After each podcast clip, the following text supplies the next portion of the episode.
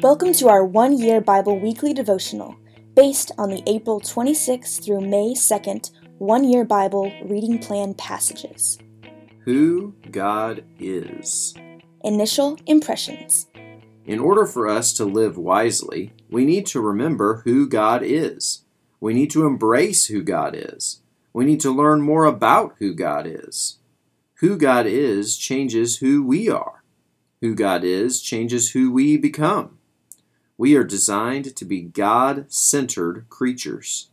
When the Hebrew people act in different ways than they are designed, with different priorities that neglect and forget who God is, we see in the book of Judges what results. We see the cycles of sinfulness. We see the consequences of poor decisions. When we look at our own lives today, do we see anything different? Going deeper. John's Gospel is the most theologically reflective account of Jesus' life. If you've been keeping up with the one year Bible readings, John's Gospel will be the fourth consecutive time you'll have read through Jesus' narrative. Do it again anyway. This Gospel is not the same as what you've already read. It enlightens us to different truths about Jesus. It tells us different stories. It uses different language. It is a unique take on a unique life. And all this is clear from the very beginning. One of this gospel's main points, which it starts off making right away in John 1, is that Jesus is God. And as God with us, Jesus is the Word. Jesus is the light. Jesus is the truth. If nothing else, this gospel should renew our excitement about all that Jesus is. For it is because of all that Jesus is and all that Jesus does that we are able to spend forever with God.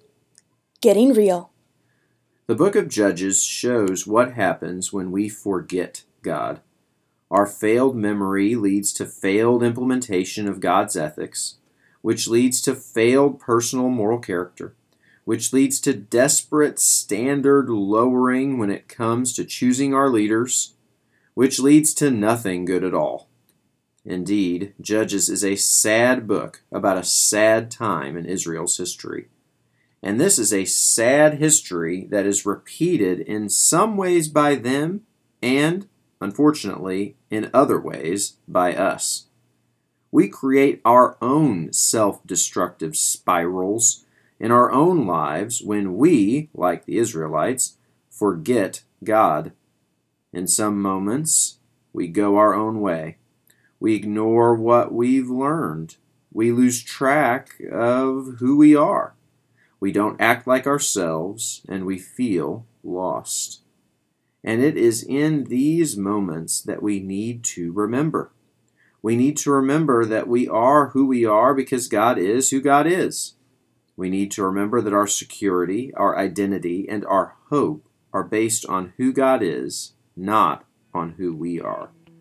And what way do you need to remember God? At what time do you need to remember who God is?